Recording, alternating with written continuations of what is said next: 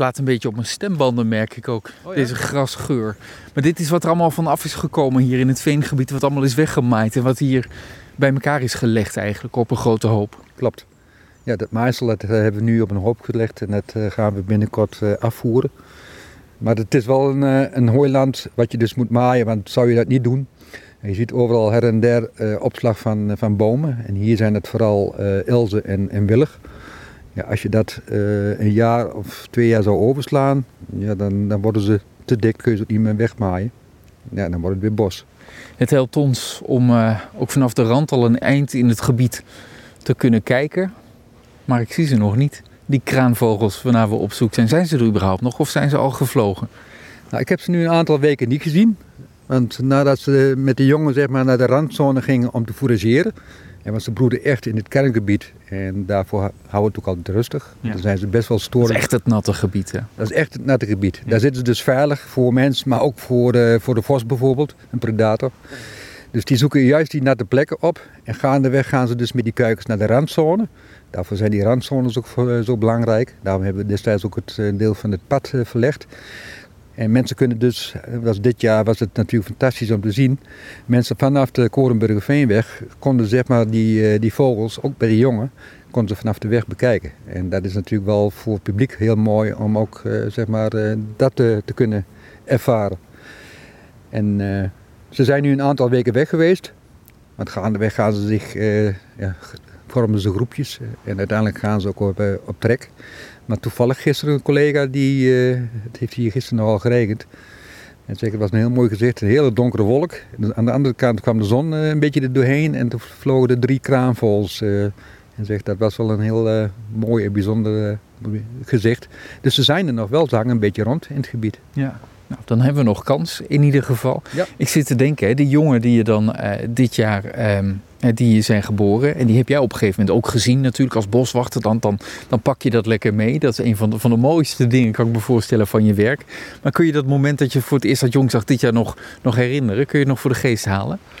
Ja, dat weet ik nog precies. En dat was het, eh, het tweede paadje. Wat, het zijn een beetje sneakies vogels. Hè? Dus je ziet vaak pas aan het gedrag. Of dat je één vogel bijvoorbeeld ziet. eh, normaal lopen ze altijd met z'n tweetjes. Het zijn echt eh, hechte paadjes. Als zo'n vogel alleen eh, loopt, dan is dat vaak een aanwijzing dat een van die andere vogels op het nest zit. Dus dan zijn ze aan het broeden. En als ze dan met elkaar door, die, door die hooilanden lopen en ze zijn een beetje sneaky, ze verschallen zich een beetje, ze drukken zich een beetje. Want ze zijn best groot eigenlijk. Ja, ze vallen best wel op. Ze zijn een stuk groter dan een reiger eh, dan, of dan een grote zilverreiger. Dus ze vallen wat dat betreft heel, heel goed op.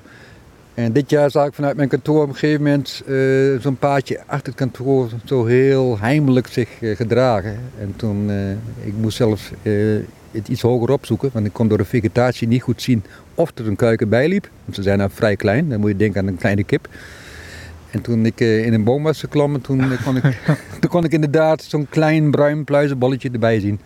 Dus eh, aan de hand van het gedrag kon ik herleiden dat, eh, dat er waarschijnlijk een één of twee jongen bij liepen. Ja.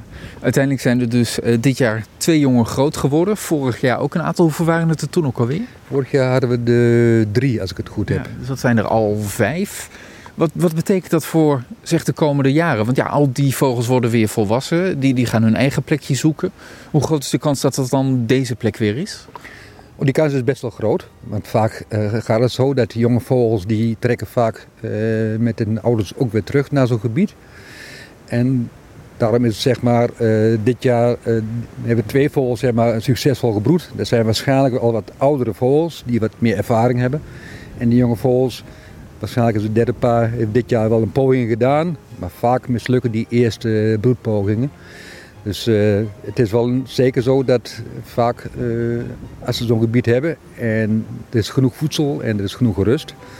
Nou, het is gelukkig ook heel nat, zeker dit jaar heel nat geweest. Dus ze hebben hier een veilige plek. Dus we verwachten eigenlijk in de toekomst dat, eh, dat we wellicht van nu drie of vier broedparen wellicht naar vijf, zeven gaan. Ja. Dus belangrijk om zuinig op het gebied te zijn. De wind trekt wat aan. Zullen we nog wat verder gaan kijken?